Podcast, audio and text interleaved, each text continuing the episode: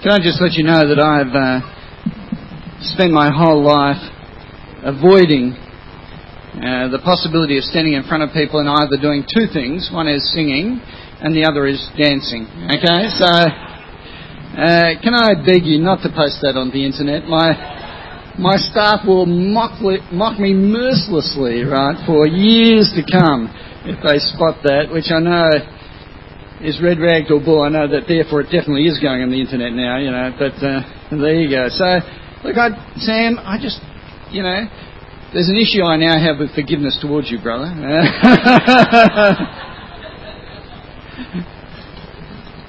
it's been a lovely weekend. Great to, uh, great to catch up with you. I uh, drove for the first time in K, well in Malaysia yesterday. I took the car into Malacca, uh, took Andrew's uh, uh, Volkswagen, whatever it is, and uh, only had four accidents. It was really very good, actually. no, I didn't. It wasn't so bad.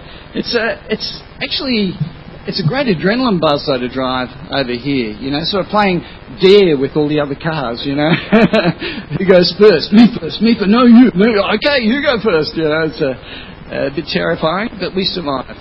Now, the trouble was once we got into Malacca, uh, I then said to Sue, "Have you got any idea how we got here?" And she said no, no, no idea at all. So we weren't sure if we'd ever get back, uh, actually, because we were by ourselves. But it actually happened. God was very kind. The outline, it's in your booklet this morning. Uh, it's the whole area of guilt in relation to forgiveness. It's a critical area, really, because all of us struggle with this question. We all struggle with the issue of the guilt we feel because of our sin powerful thing, really.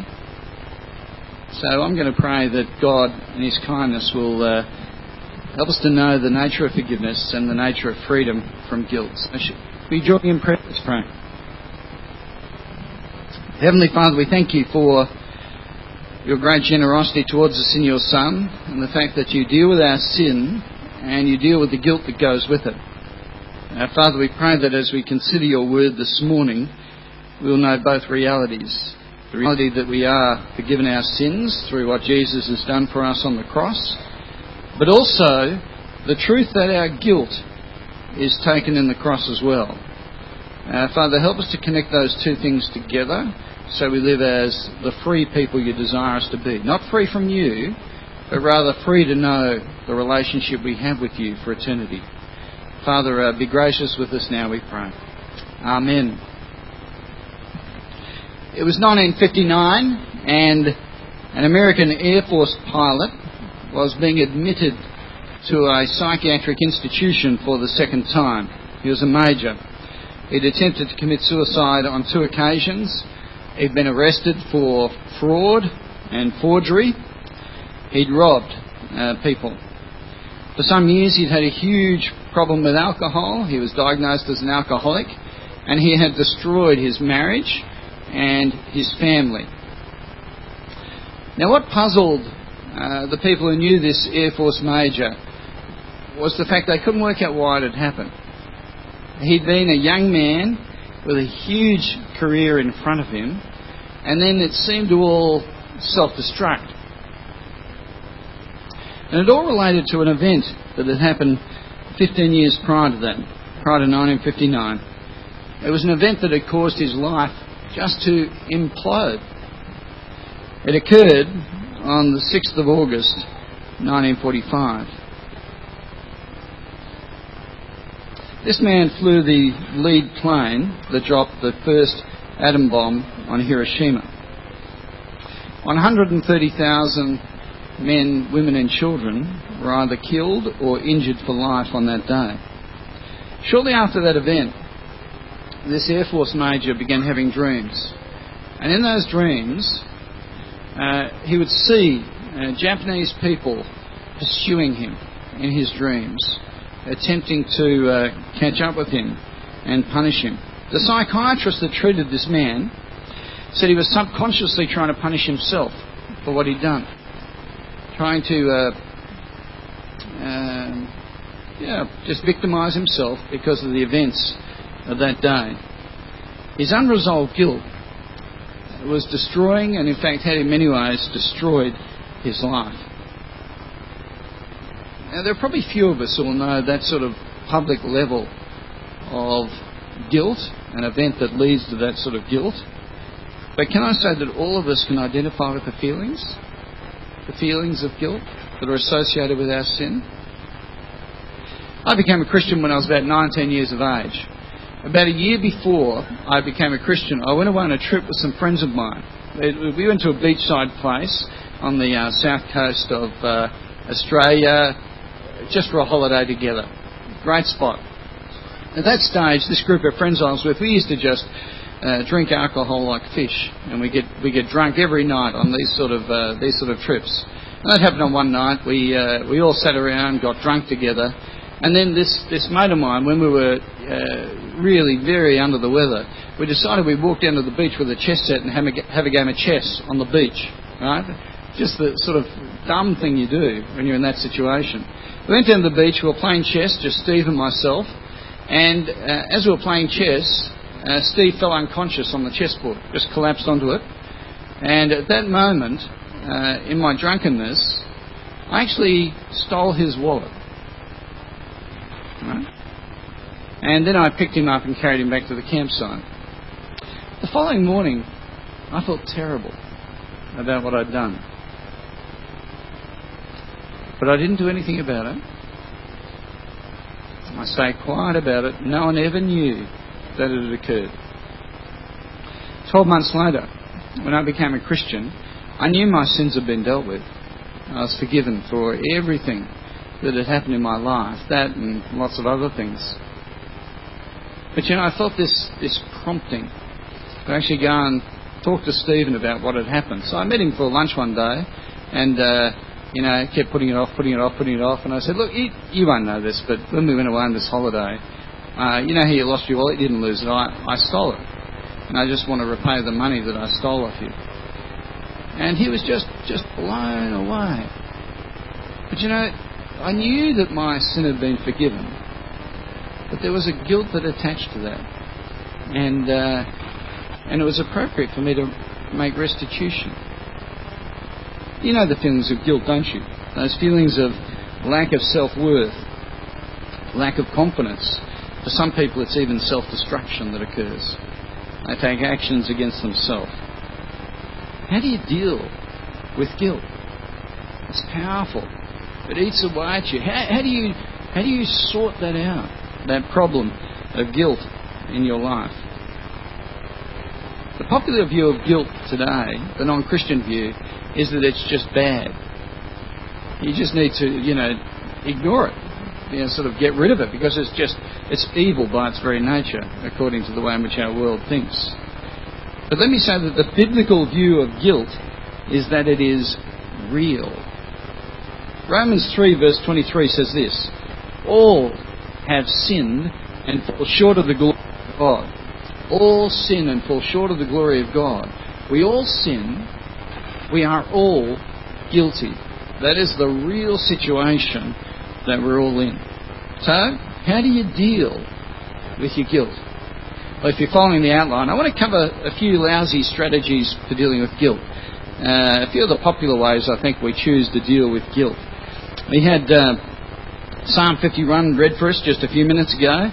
King David, a man who was convicted of his guilt, coming before God. He knew his sin his guilt. There's the, as you read that psalm, there's the depression that overwhelms him in the face of his sin. And it all arises out of events that occurred in 2 Samuel chapter 11 and 12. I wonder if you turn to those chapters with me. 2 Samuel chapter 11 and 12. The events to do with his sin with Bathsheba. 2 Samuel chapter 11. Let's look at that together. I want to read the first few verses of chapter 11 with you. These this is what gave rise to Psalm 51. 2 Samuel 11, verse 1. In the spring, at the time when kings go off to war, David sent Joab out with the king's men and the whole Israelite army. They destroyed the Ammonites and they besieged Rabbah, but David remained in Jerusalem. One evening, David got up from his bed and he walked around on the roof of the palace. And from the roof, he saw a woman bathing. The woman was very beautiful. and David sent someone to find out about her. The man said, Isn't this Bathsheba, the daughter of Eliam, and the wife of Uriah the Hittite? Then David sent messengers to get her. She came to him, and he slept with her, for she had purified herself from her uncleanness. Then she went back home. The woman conceived and sent word to David, saying, I am pregnant. It's a fairly straightforward story. It's springtime. It's a time when kings lead their armies out to war, but not this king. You see, this king, King David, he stays home. It's time for a little me time. You know, time to recharge the batteries. He's in his mid 40s, been a hard climb to the top. Jerusalem was secure. The nation generally had subdued all their foes. And he thought, ah, it's about time to spoil myself. Bit of home leave, send the army out with the leader. Kings normally go out with the army, not this time. Then one evening, he saw the beautiful Bathsheba Uriah, her husband, was at the front fighting with the army where David should have been, and David slept with her. I suspect he was planning for it to be no more than just a one night stand, you know, just a, just a little fling on the side. No one need ever know. But Bathsheba became pregnant.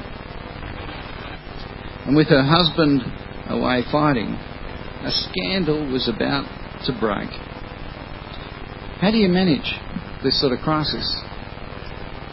Well, you get in the spin doctors, you know, the media people to massage it around and see how you can best deal with it.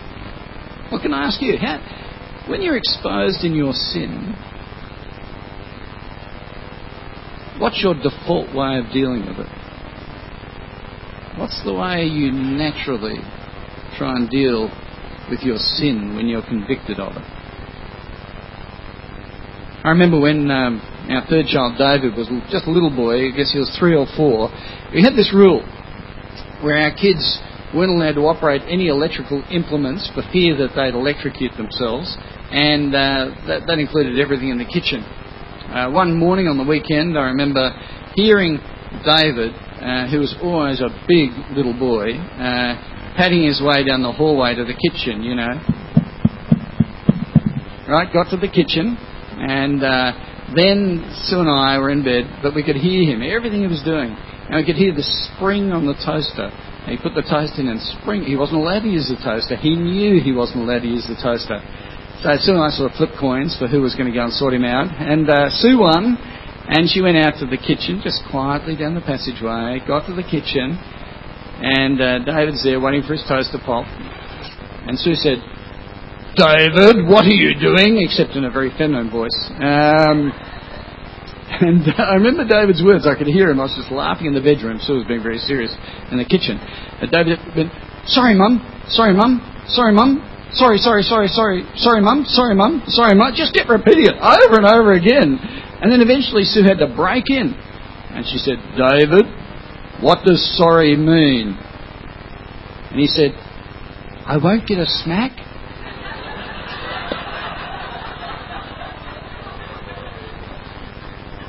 Okay, when you're caught in sin, what is your reaction? What's your natural way of dealing with it? David, he tried to cover it up. That was the way he went about it. It wasn't Watergate, this was Bathsheba Gate. Okay, that's what's going on here. That's the way he, he tried to deal with it. Look, verse 6. David sent this word to Joab Send Uriah the Hittite. And Joab sent him to David. And when Uriah came to him, David asked him, how was Joab? How are the soldiers? How is the war going? It's terrible, isn't it? He's not interested at all in how the war's going, how the soldiers are going. No, he's just buttering up Joab. How's it all going, Joab? Then David said to Uriah, Go down to your house and wash your feet. All right, you can almost see the wink at this point. All right, he's saying, Go down to your wife, sleep with your wife, and that way maybe the child can be attributed to you and not to me. It's wicked. Uriah left the palace. If you know the story, Uriah felt good about the fact that uh, he was back with his wife while the men were at the front. so displays enormous integrity. He doesn't sleep with his wife. The following day, the king gets him in and says, You know, what's going on here? You're back from the front. I hear you didn't sleep with your wife. Why didn't you do it? And actually gets him drunk and thinks that by doing that, uh, he will have secured the situation because his, his defences will be reduced. He'll go home. He'll sleep with his wife. Uriah doesn't feel right about it. So eventually, King David sends Uriah back to the front with a letter to Joab saying, put him at the front of the battle and then get his mates just to withdraw around him so he is killed. That's his approach. And that's exactly what happens. Uriah is killed. And after a suitable and appropriate time of mourning, David marries Bathsheba. It's horrible, isn't it? What's your strategy for dealing with sin? How do you cope with the guilt that you feel in the face of your sin? Sigmund Freud uh, was into denial. He said that all guilt was bad. Uh, he said, My behaviour isn't the problem, it's my guilt that's the problem. So just a denial of it. I like the view of that great 21st century philosopher, Angelina Jolie. Uh, outstanding, really. A bit of a wild child. This is what she said about guilt. I don't believe in guilt. It just yeah, sort of drifts off in a puff of uh, denial. So it, does, it doesn't exist at all as far as she, she's concerned. But you know, it's like saying I don't believe in gravity. It doesn't disappear just because you say that. You can have excuses. Uh, I think one of the great excuses I hear from people today is that they blame their parents for their sins. And I did that up until the time when I had children. Uh, you know, just you know, I have three children. My daughter, she can't save. You know, she has no sense of how to at all. Right? That's the problem. And uh, and there's a sense in which I think she blames us for not raising her better.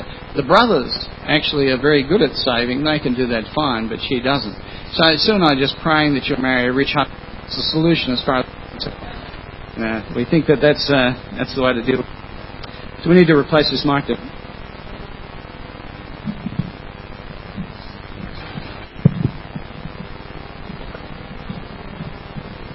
So you can have denial. Uh, you can make uh, various excuses for why it's happened. Sometimes you can um, self-justify. Uh, you can look to the more positive, you know, life-giving aspects of your life and say, you know, sure I sin, but there are these other things that outweigh it. Or you can look down on other people. You find other people who are more sinful than you to make yourself feel better. It happens actually in, in prisons. Sue and I both worked as lawyers, which meant we had to go into prisons. In prisons, there's, there's a pecking order when it comes to sin. Okay? The murderers are seen as the great guys. I don't know why.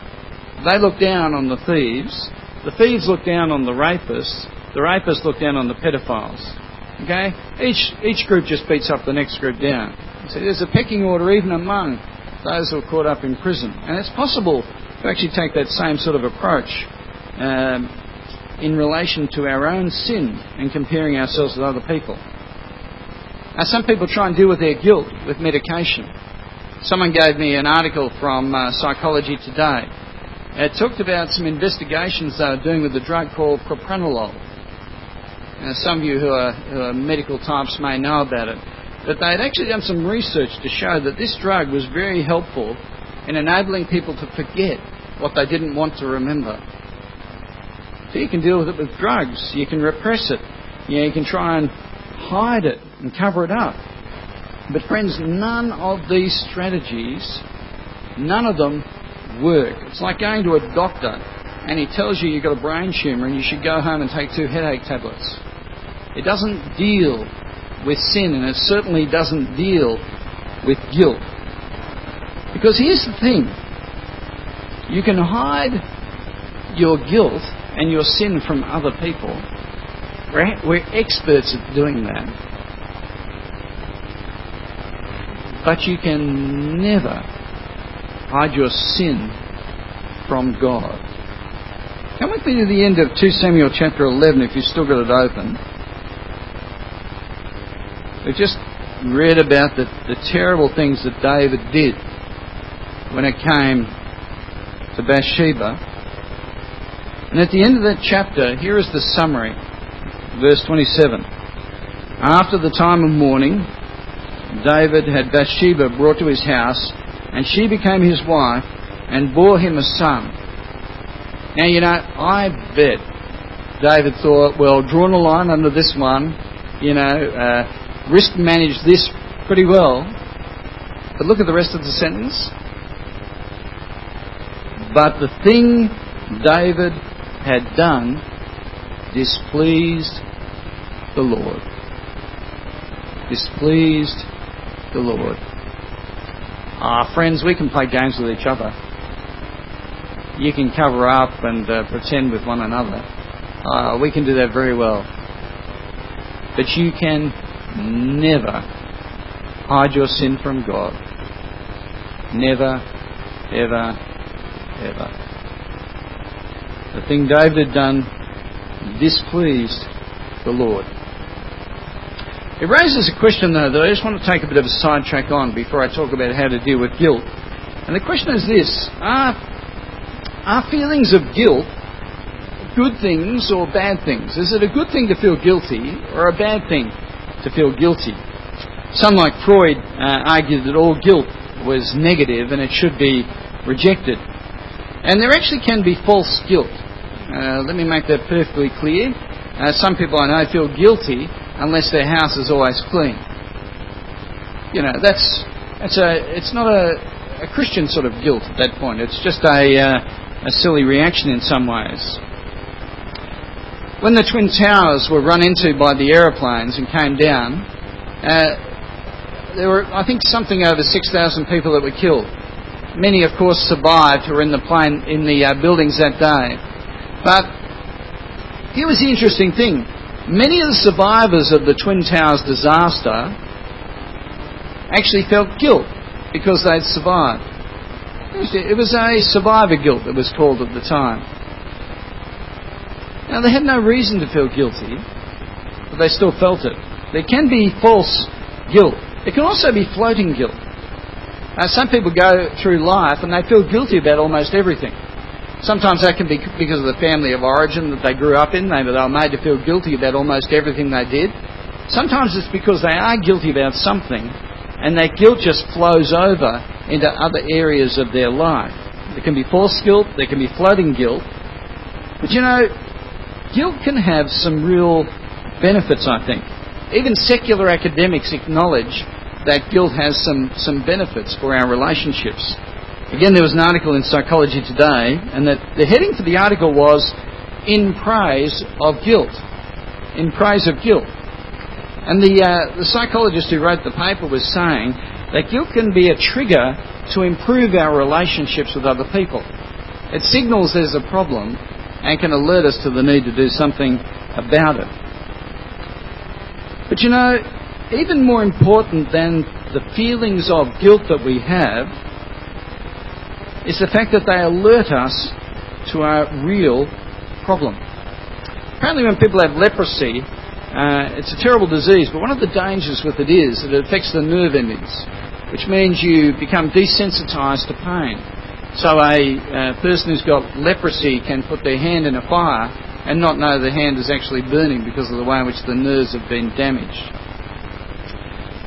Guilt operates in a powerful way to alert us to a real problem that we have with God. It's beneficial in that sense.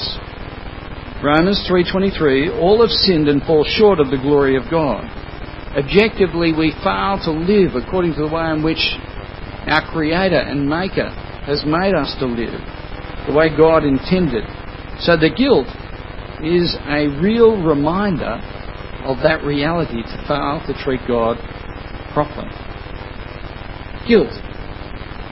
So, what's an effective strategy for dealing with guilt? Point number three in the outline if you're following me. What's an effective strategy for dealing with guilt? Now, lots of people come up with various ideas. Here's, here's one I found on the internet. Okay, a strategy for dealing with guilt. Using, using the imagery scenario with guilt as an object that you package in a nice box. It's brought to a mountain top and thrown off a cliff for good. Affirm yourself that you deserve to solve this problem. You deserve to be good to yourself. You deserve to have others be good to you too. Next step, if your guilt is not resolved after completing these steps, return to step one and begin again. Which tells you how successful this scenario is. It's just a, a cosmetic solution. It doesn't deal with the real problem. Guilt has amazingly elastic qualities. Right? It keeps coming back and back and back. How do you deal with guilt? Let me take you back to King David. Come back to 2 Samuel chapter 12. And let's look at what happens next in this scenario that leads to Psalm 51. I'll read from verses 1 to 7 of chapter 12. The Lord sent Nathan to David, that's the prophet, and when he came to him, he said, There were two men in a certain town, one rich and the other poor. The rich man had a very large number of sheep and cattle, but the poor man had nothing except one little ewe lamb that he bought. He raised it. It grew up with him and his children. It shared his food, drank from his cup, and even slept in his arms. It was like a daughter to him. Now a traveller came to the rich man, but the rich man refrained from taking one of his own sheep or cattle to prepare a meal for the traveller who'd come to him. Instead, he took the ewe lamb that belonged to the poor man and prepared it for the one who'd come to him. David burned with anger against the man, and he said to Nathan, As surely as the Lord lives, the man who did this deserves to die. He must pay for that lamb four times over because he did such a thing and had no pity. And then David, and then Nathan said to David, and I reckon this is one of the most cutting lines in the whole of the Bible, the most arresting lines. Nathan said to David, You are that man. You are that man.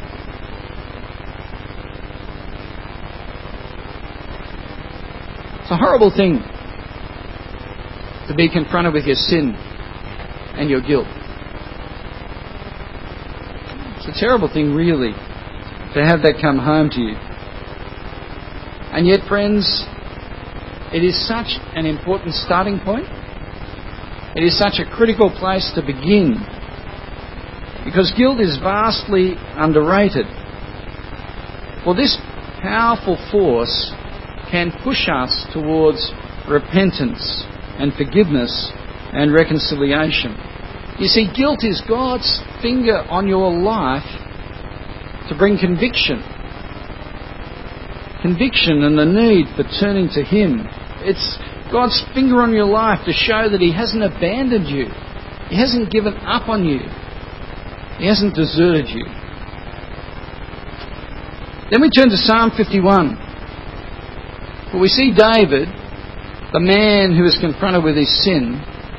We see how he then wrestles with sin here in Psalm 51. So turn to it with me, Psalm 51. For it's such a helpful psalm. This man who is so aware of his sin and his failure. How does David deal with his guilt? Well, friends, the first thing he does is he faces up to it. Verses 3 and 4. He says, I know my transgressions, and my sin is always before me. Against you and you only have I sinned and done what is evil in your sight. You see, sin isn't just about failing your own high standards or letting down other people. Sin is failing to live up to the way in which our Creator, our Maker, and our Judge expects us to live. We need to line up with God's view on our sin, God's view on our guilt. David moves on. He confesses his sin. That's what he says. He says, I have sinned. I've done what is evil in your sight. It's not enough, friends, just to feel bad about the fact that you sin. Guilt drives you to feeling lousy. It's not enough just to stay there. Guilt is directional. It's meant to drive you forward and take us somewhere. It's like when we're coming down in the car down here to uh, uh, this conference in Malacca. I was driving with Andrew and his uh, his second car, I think it is, and we were monitoring the temperature gauge on the car all the way down. Well, the temperature gauge is an indicator of something. Right? If it gets too hot, the uh, engine will overheat and it will uh, destroy itself. So we're monitoring carefully because if it got too hot, it was meant to drive us into a service station or a petrol station and stop and let the engine cool down. It's the same with guilt. It's meant to drive us somewhere. Right? It's meant to drive us somewhere. It's meant to drive us to confessing our sins. And 1 John 1 verse 9 says this, if we confess our sins, he is faithful and just and will forgive our sins. He'll cleanse us from all unrighteousness. Now, we've got to be careful not to get too legalistic with sin. You see, you could spend your whole life with a little notebook in your top pocket, you know, and every time something goes wrong, you take out your pen and you just record, you know, the sin you've committed. You know, but you'd never have a book that was big enough. You know, you could just, and you never remember all the sins you've done. You're never even aware of some of the sins that you've committed. But where you are aware of your sin, it's great to actually confess it and come before God. It is real because God deals with our sin. Let me say, confession is not where Christians generally go when it comes to their guilt. Do you know what most Christians do when they sin and they feel bad about it? They wallow in their guilt. They actually um, self-punish. They say, "Oh, I should feel bad about this for a considerable period of time." You know, oh, beat myself up. Oh, bad boy, bad boy, bad boy. You know, and uh, you know, you do that in all sorts of different ways, punishing yourself for, for sinning. You see, which is a really dumb, dumb, dumb thing to do. Do you know why it's so dumb? Why should you punish yourself when God has already punished His Son for you? So you don't need to suffer the consequences of your guilt. See, guilt is meant to drive you to the foot of the cross. And that is the thing that David does so well. What he does is he believes the promises of God about the forgiveness of sins. Now, if you haven't heard anything else in this session, this is what you need to listen to. Right, this is the critical point. The key thing when it comes to sin and getting forgiveness is not what we do, it is what God has done for us. Most psychiatric models for dealing with, uh, with sin and with guilt, they're self help strategies. Go up to the top of a hill, imagine your sin, put it in a box, an imaginary box, cast it off the, the mountain, do you feel much better? Okay? Uh, there's a place for those sort of therapeutic sort of models. But David came to God believing that God could do something about his sin and his guilt. That's what he believed. Verse 7. He cries out to God. He says, Cleanse me with hyssop, and I shall be clean. Wash me, and I will be whiter than snow. If you do this, God, it will happen. It's the same idea in 1 John 1 that I referred to before. He will forgive our sins. He will cleanse us from all unrighteousness. God promises to deal with our sin. He promises to deal with our guilt. He promises to forgive us. And it's all on the basis of what He has done for us in His Son. Not what we do, but what He has done for us in the Lord Jesus Christ. Romans 5 verse 8 says this, God demonstrates His own love for us in this. While we were still sinners, Christ died for us. God objectively deals with our guilt by placing it on the Lord Jesus on the cross. That's where your guilt finds an end. And if you put your trust in Jesus, then you are declared not guilty by God despite your sin. The way you're freed from guilt is to apply the cross to your guilt. That's the way in which it happens. There is now no condemnation for those who are in Christ Jesus. There is now no guilt for those who are in Christ Jesus. Not condemned, not guilty, and actually no reason to feel guilty either. For just a few moments, let me just tease out some of the implications of this reality for us. And it is so important because I deal with Christians time and time again who are just in the grip of guilt. They feel the guilt associated with their failures as human beings. And it is because they have not believed God. They have not truly trusted in what God has done for them in the cross. There is no need for a Christian person to feel guilty. Let's tease out the implications. What, what if feelings of guilt still do persist? I mean, what if, uh, even though you've confessed your sin, you know the reality of the cross, dealing with your sin and your guilt, what if you still feel guilty? I mean, what do you do then? Friends, you've got to think about whether, whether there's false guilt, whether it's the spotless home guilt. Now, some people just, just have a tendency to feel guilty for no reason at all. Can I say also that guilt is different from regrets? Uh, it's like I was saying yesterday. Sometimes your sin has negative implications in other people's lives. And you may feel bad because of the implications of your sin and the way it's affected other people. It's appropriate to feel regret when you see that. It's not appropriate, though, to feel guilty and to be caught up in guilt as a result. Here's the third thing about ongoing feelings of guilt. We will still sin this side of heaven. Right? Those, look, those who aren't aware of their ongoing sin in life, I'd like to have a chat to you afterwards, okay? Uh, because the very denial of your sinfulness is an indicator to me that you are sinful, alright? We're all sinful and we'll continue to sin as we head towards heaven. That is just the reality.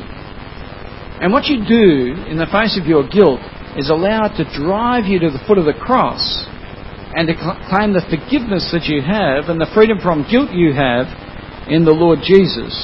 Trust in the death of Jesus. But here is the one that I think people struggle with most. What about when you're aware of your sin, past sin, You've actually done what King David does. You realize your guilt. You confess your sin to God. You know that Jesus has dealt with it on the cross. And then you, you still feel guilty about it afterwards. You know the truth, but you struggle to apply the truth and have freedom from guilt. Here's what some Christians then think. They then think, well, maybe I wasn't sincere enough in my confession of sin. And if I'd, been more passionate about the confession of my sin, then God would have forgiven me and I wouldn't feel as bad as I do. So they go back to God in prayer and say, God, that sin that I confessed to you, I'm going to confess it again. Right? And confess my, my guilt and my sin to you and have you deal with it. See, and then they, that doesn't work, they come back a third time. You just keep confessing that sin until suddenly the feelings go away. If you do that, what you're inadvertently doing is saying to God, Your forgiveness is contingent upon how much I do to be forgiven, how sincere I am, how genuine I am. Know, I confess my sin. You know, could I be more passionate or genuine about the I suppose I could. Maybe, I don't know. And that's the thing, you play a game. But the game is played about how much I need to feel or do or say or be in order for God to forgive me. That is absolute garbage when it comes to what the gospel says. You understand?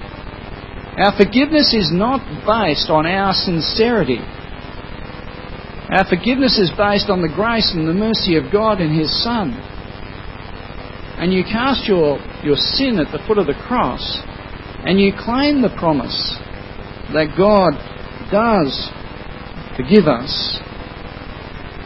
You see, when you feel guilty for sin that you've already confessed, you go back to the cross and you claim the promise of God. You don't reconfess. One of my staff members, um, a couple of years ago, in Adelaide, everyone rides uh, push bikes to work, and we even have uh, push bike lanes. Uh, no one would ever do it in KL, but uh, in, in Adelaide, lots of people ride their bikes to work. One of my staff was riding his bike to work one day, and uh, there was a bit of a traffic jam. And as he was riding up on the in the bike lane on the inside of traffic, this car, this woman got impatient, just pulled out of traffic and knocked him off his bike. He went sailing out of the car, landed on his, on his shoulder, and broke broke a bone in his shoulder. It's pretty painful. He was in hospital for several days while they x-rayed it and tried to sort it out and get the pain under control. His name was Craig. I went to visit him in hospital with one of the other staff members, and uh, as we were talking to him, he said, "You know, the woman that knocked me off my bike, she is just plaguing me the whole time. She rings me up several times a day to apologise tell me how sorry she is and ask after my health. He says, driving me nuts. You know, we should just leave me alone. He said it in more polite ways than that, but, but that was essentially the message, you know. He's an otherwise godly man. I'm sure it was the drugs that were driving in that direction. But uh, the other staff member I came with, uh, while we were there, the woman rang as if to prove Craig's point. And he was being very patient on the phone, you know, look, it's okay, you know, and they're having this discussion. The staff member I was with said to Craig, he said, Tell her you forgive her. And Craig sort of going, mm, he, said, he, obviously, it'd be awkward to say that on the phone. He's saying, Tell her you forgive her. He just kept repeating it. So eventually Craig said, Yeah, look, Mary, I just want to let you know that I forgive you for what happened when you knocked me off the bike.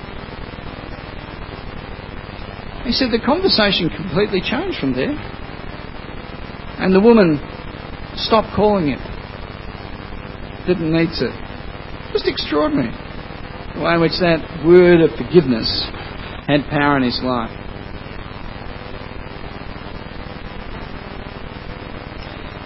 Let me say today, I would be stunned if there aren't people here who, even as I'm talking, are just so aware of sin and you're labouring under guilt. And today, you need to hear a voice. Not the voice of Craig, my staff member saying, I forgive you, but rather the voice of God who speaks into your life and says, Because of what I've done for you in my Son on the cross, and because you're one of mine, know that I forgive you. Friends, we need to hear that voice on a daily basis, to be reminded of all our great God has done for us in the cross, and to know the freedom from our sin, but the freedom from our guilt. We are not called to labour under that. Our sin has been nailed to the cross, and with everything that goes with that, it is dealt with. And you know, we actually deny the promises of God when in the face of our sin and our guilt, we don't rush to the cross and say, Heavenly Father, I'm just so thankful that you've dealt with my sin in the Lord Jesus and that I am freed and forgiven. My brothers and sisters in Christ, today, do you need to hear this word? A word not from me, but from God speaking your life and saying, I forgive you. I forgive you.